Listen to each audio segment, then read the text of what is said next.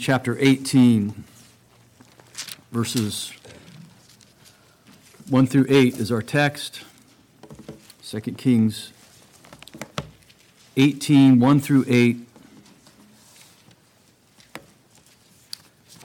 We're reading God's inspired and inerrant word.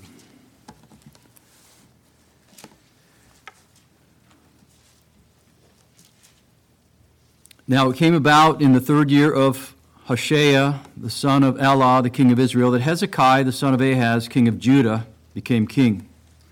He was 25 years old when he became king, and he reigned 29 years in Jerusalem. His mother's name was Abi, the daughter of Zechariah. He did right in the sight of the Lord, according to all that his father David had done. He removed the high places and broke down the sacred pillars and cut down the Asherah. He also broke in pieces the bronze serpent that Moses had made. For until those days, the sons of Israel burned incense to it, and it was called Nehushtan. He trusted in the Lord, the God of Israel, so that after him there was none like him among all the kings of Judah, nor among those who were before him. For he clung to the Lord. He did not depart from following him, but kept his commandments, which the Lord had commanded Moses. And the Lord was with him. Wherever he went, he was successful and he rebelled against the king of Assyria and did not serve him. He defeated the Philistines as far as Gaza and its territory, from the watchtower to fortified city. The reading of God's holy word be seated, and let's pray together.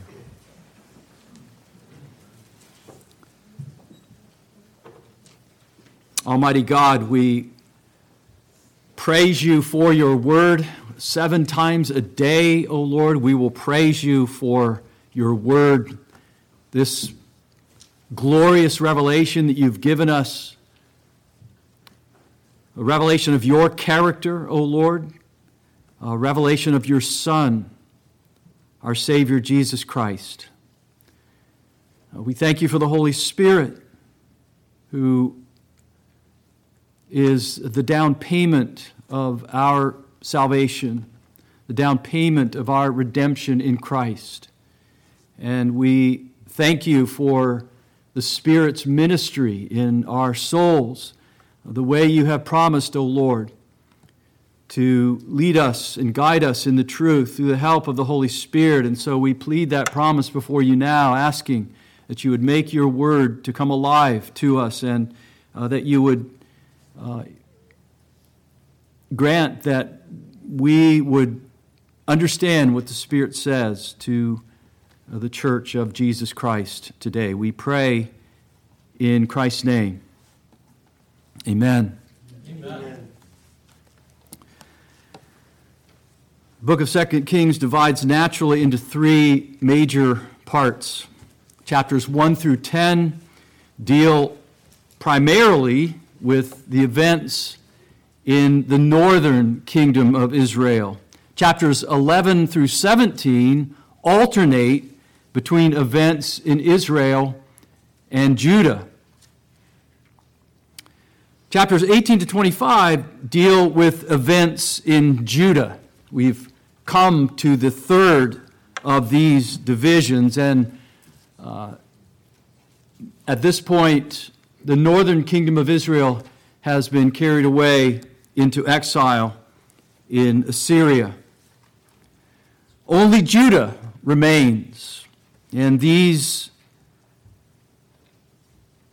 closing chapters focus on the 136 years before the southern kingdom went into exile. Judah was able to outlast her sister uh, for so many years, her sister kingdom of Israel, because from time to time, God graciously gave her good kings Not perfect kings, mind you, but good kings who still sought the guidance of Jehovah's word through the prophets and who led her back to him. And Hezekiah was one such king and is like a breath of fresh air after what we've just dealt with in uh, this book of Second Kings. After downright bad kings,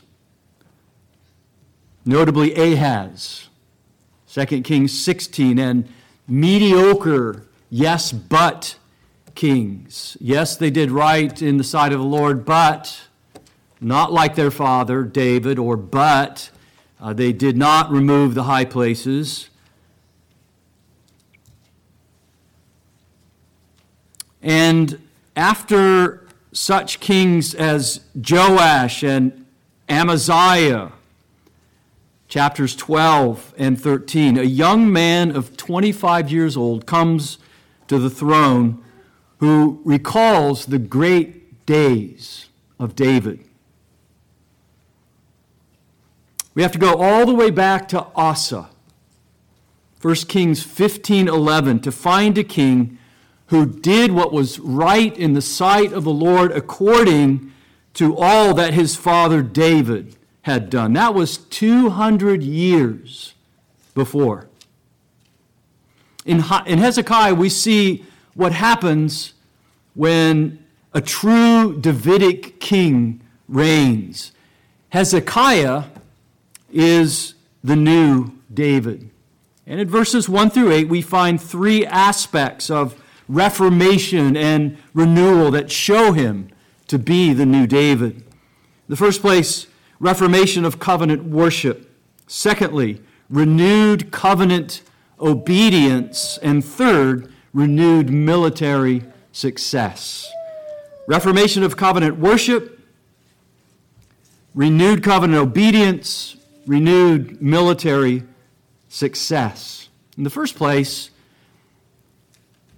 Hezekiah led a reformation of covenant worship. Verse 4 The kingdom of Judah was in a state of rapid spiritual decay when Hezekiah came to the throne. His father had made a radical break with Jehovah. Uh, in addition to worshiping idols, Ahaz had actually locked the temple of God and destroyed all of its sacred articles. Second Chronicles 28 says. Matthew Henry summarizes Ahaz's reign as a deluge of idolatry that overspread the land. But now, at long last, here's a king who removed the high places that had proved to be a stumbling block for so long. The Hebrew text here is emphatic.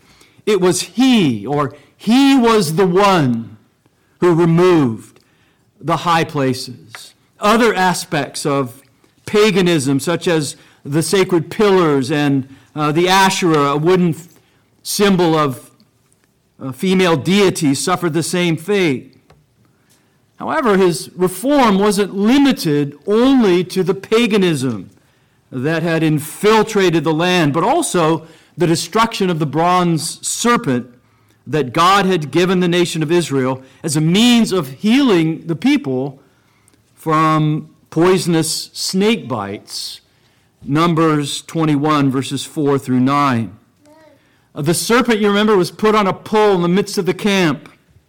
And all the stricken Israelites had to do was look to that bronze serpent on the pole, and they were healed. It was a marvelous foreshadowing, uh, foreshadowing of the coming of Christ, who was lifted up on a cross for the spiritual healing of all sinners who would look to him in faith. John chapter 3, verses 14 and 15. So here was a religious artifact that had pointed the Israelites at one time in their history to Jehovah. Uh, but now it had become a snare, as, as if it had uh, some kind of power within itself, as, as though it was some magical charm uh, that the Israelites could use to gain favor with God. And the, the people of Judah had taken to calling it Nehushtan, meaning bronze thing. And it had uh, been used in a way that was never intended or never commanded by God as an object of worship, much like the veneration of religious artifacts today in the Roman Catholic Church. Hezekiah saw this evil and destroyed this evil so that it could no longer be used in this way. Isaiah 1, verses 10 to 17, not only condemns idolatry, but the perversion of God given rituals. So here, Hezekiah recognizes uh, the danger of objects being more highly valued than the reality to which they point. False religion always focuses on material objects, and thus any reformation in the church needs to go beyond these. A godly life cannot be built on the foundation of idolatry. Now, all of us are idolaters by nature. We came into this world with an innate opposition to God and with the readiness to give to other things the allegiance that belongs to God alone. Christians, by God's grace, have been made different. They have turned from idols to serve the living and true God. Yet, although as Christians we've, in this sense, made a decisive break with idolatry, our tendency is to allow idolatry to creep back into our lives. We're inclined to associate idolatry with material things because we don't actually see people falling down and worshiping physical objects, we think that idolatry is a thing of the past. The truth is that we're guilty of idolatry whenever we give something, uh, whatever that something is money, power, pleasures, possessions, the, the allegiance that belongs to God alone, which is always to our spiritual detriment. The first aspect of the new David's reformation and renewal was the thorough reformation of covenant worship, the obliteration of idols in Judah, leading Judah back to God's worship. The second aspect was a renewed covenant obedience. We see that in verses 5 and 6 a renewed covenant obedience. That is, a renewed and sincere obedience to God's covenant commandments. That renewed obedience flowed from his faith in Jehovah. Verse 5, he trusted in Jehovah, the God of Israel. Verse 6, he clung or he clave or held fast to Jehovah. This is the word used of Adam and Eve in the covenant institution of marriage in Genesis 2, verse 24. A man shall leave his father and mother and cleave to his wife. It's also sadly used of Solomon, holding fast, cleaving to his many foreign wives. 1 Kings 11, verse 2. But here, Hezekiah is following the charge that David gave to Solomon as Solomon was about to take the throne, about to succeed his father David on the throne. David charged Solomon his son, 1 Kings 2, verse 2 I'm going the way of all the earth. Be strong, therefore, and show yourself a man. Keep the charge of the Lord your God, to walk in his ways, to keep his statutes, his commandments, his ordinances, and his testimonies, according to what is written in the law of Moses, that you may succeed in all that you do and wherever you turn, so that the Lord may carry out his promise which he spoke concerning me, saying, If your sons are careful of their way, to walk before me in truth with all their heart and with all their soul, you shall not lack a man to sit on the throne of Israel. And that set the tone for the early part of Solomon's reign, the golden years of Solomon's reign. Those were glorious years in uh, the kingdom uh, of Israel, the united kingdom, no northern kingdom or southern kingdom, but the, the united kingdom, a kingdom that was one. And Solomon reigned gloriously because he sought uh, the Lord his God in those early years of his kingdom. And here in 2 Kings, it shows Hezekiah's determination to turn God's people back to God's word and to restore covenant obedience in the land. Hezekiah's attachment to the Lord was so deeply seated in his heart that it remained constant and steadfast. Hezekiah's clinging uh, to the Lord, cleaving to the Lord, manifested itself in his obedience to the Lord. Verse 6. Uh, this is stated first negatively.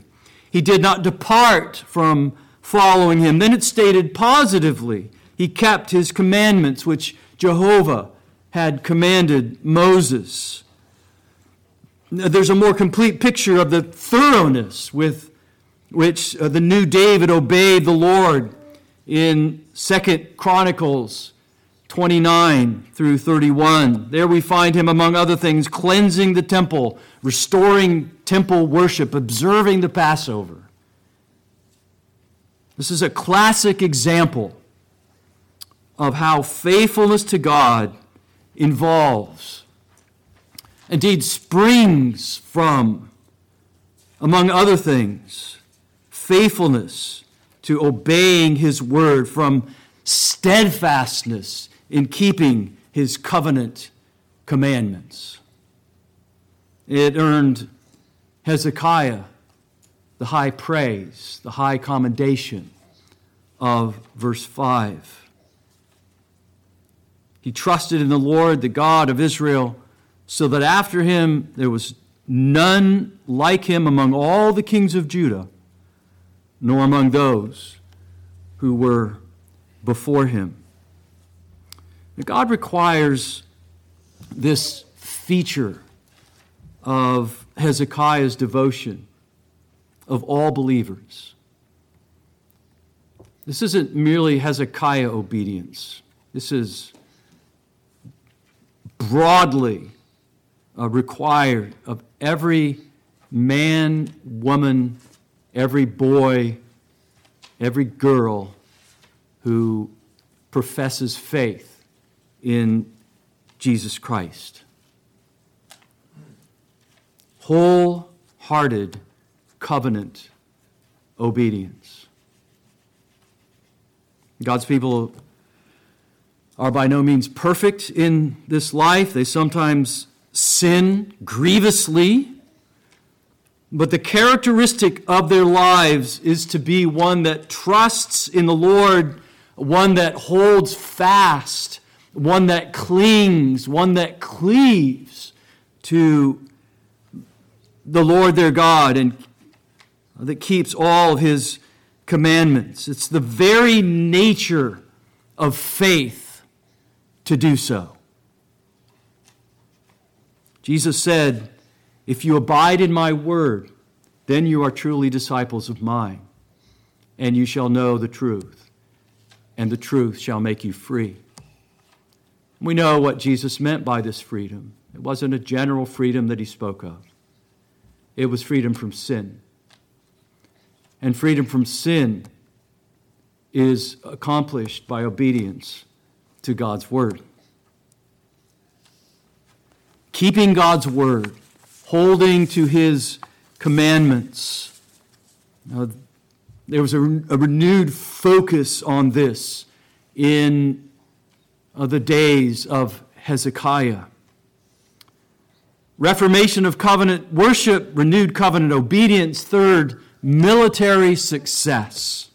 The third echo of David uh, was Hezekiah's military accomplishments, unparalleled since the time of Israel's greatest king himself. The key to this was that Jehovah was with him. He was with him, verse 7. And wherever he went, he prospered or he was uh, successful. So successful that he rebelled against the king of Assyria and did not serve him, and swept through Philistia all the way to Gaza, the Philistines' southernmost major city. Verse 8. The consequence of Hezekiah's covenant faithfulness was that his military exploits paralleled David's in a way that wasn't true of any of the rest of David's descendants on the throne. Only of David and Hezekiah, among all the Davidic kings, is it said, the Lord was with him of David, 2 Samuel 16, 17, 18, 12, and 14. Uh, 1 Samuel 16, 17, 18, 12, and 14, and then 2 Samuel 5.10. And that the king was successful in war. Only of David and Hezekiah that, uh, that, that these two of uh, Judah's kings were successful in war. 1 Samuel 18, 5, 14, and 15. Only David and Hezekiah, furthermore, are said to have defeated the Philistines. Dissimilar to what we see of uh, the other kings and their great defeats before their enemies. And as similar as Hezekiah was to David, he was dissimilar to his father Ahaz, for he would not continue to serve the king of Assyria. Remember how Ahaz had sent messengers to Tiglath-Pileser, the king of Assyria, saying, I am your servant and your son. 1 Kings 16, 17. But Hezekiah rebelled against the king of Assyria and did not serve him. So David reigns again in Judah. There's almost too much to hope for for God's people in the southern kingdom. Think of Hezekiah's reign in contrast to Judah's previous 150 years. Godly Jehoshaphat's foolish marriage alliance with Ahab's family not only guaranteed Judah have, would have wicked kings, Jehoram and Ahaziah, but nearly wiped out the Davidic dynasty uh, when Queen Athaliah uh, took the throne briefly. Kings followed who were doing what was right, but never to the extent that David did right. Joash, Amaziah, Uzziah, Jotham. then with Ahaz, chapter 16, it looks like Judah is plunging into the pit, bound for destruction. How amazing that after Ahaz, we have a new David. But isn't this the way God works in his kingdom and among his people? Neither because of enemies from without or danger within the church sometimes looks like there, that, that there's nothing that can stop her from plunging into the abyss and into extinction altogether. And then God sends time, uh, times of restoration, like uh, one of these periods when King Hezekiah reigned. Idi Amin, the butcher of Uganda, was ousted from power. And the church of Uganda then and now knows life without his totalitarian regime. And there have since been seasons of the Holy Spirit's uh, renewal in the church in Uganda. Our missionaries uh, and other missionaries have uh, participated in uh, these seasons of reformation and renewal uh, and have facilitated, have been God's instruments of these seasons of reformation and renewal.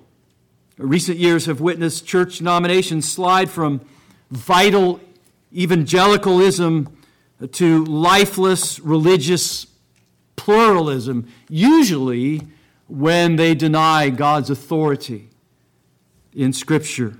And we watch them go from uh, virility in faith to impotence in their witness.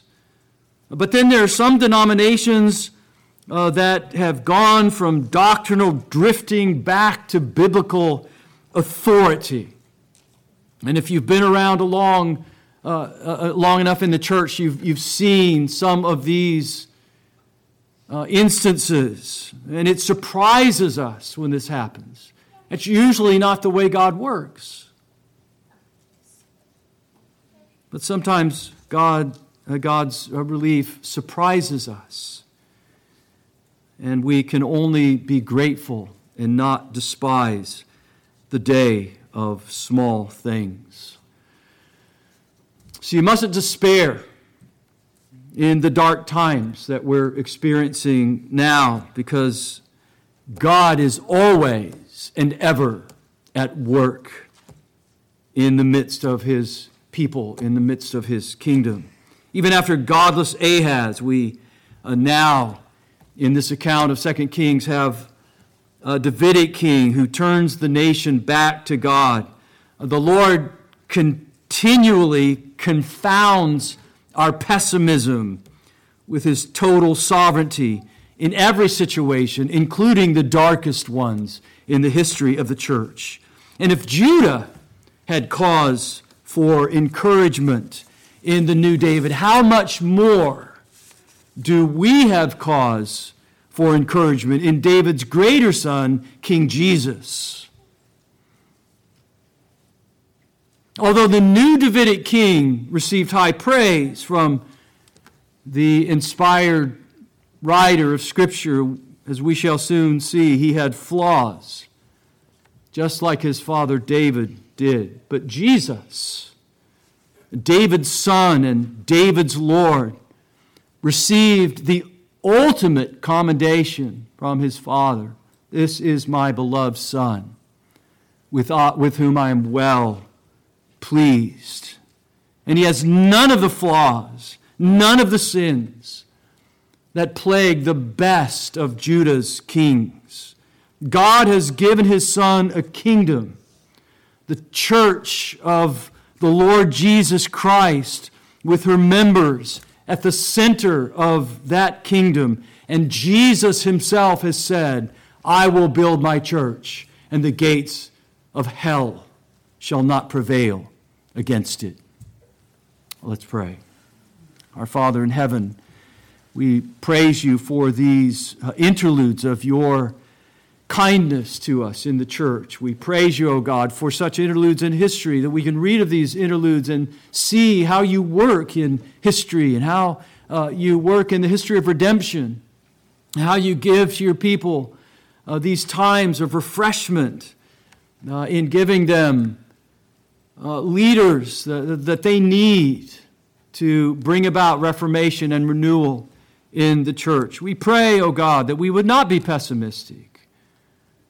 Uh, we pray that even in dark times in the church, that we would uh, maintain optimism because we know that you are always and ever at work in your kingdom, that you are always at the work, O Lord Christ, our church, the church builder, building your church, shoring up her weaknesses, making her strong where she was once weak, even returning her to greater fidelity, greater covenant faithfulness to the commands that you have given concerning her worship and life and her practice. We pray, O oh God, that you would grant us faith in your promises, that we would trust in you, that we would cling to you, that we would not depart from following you,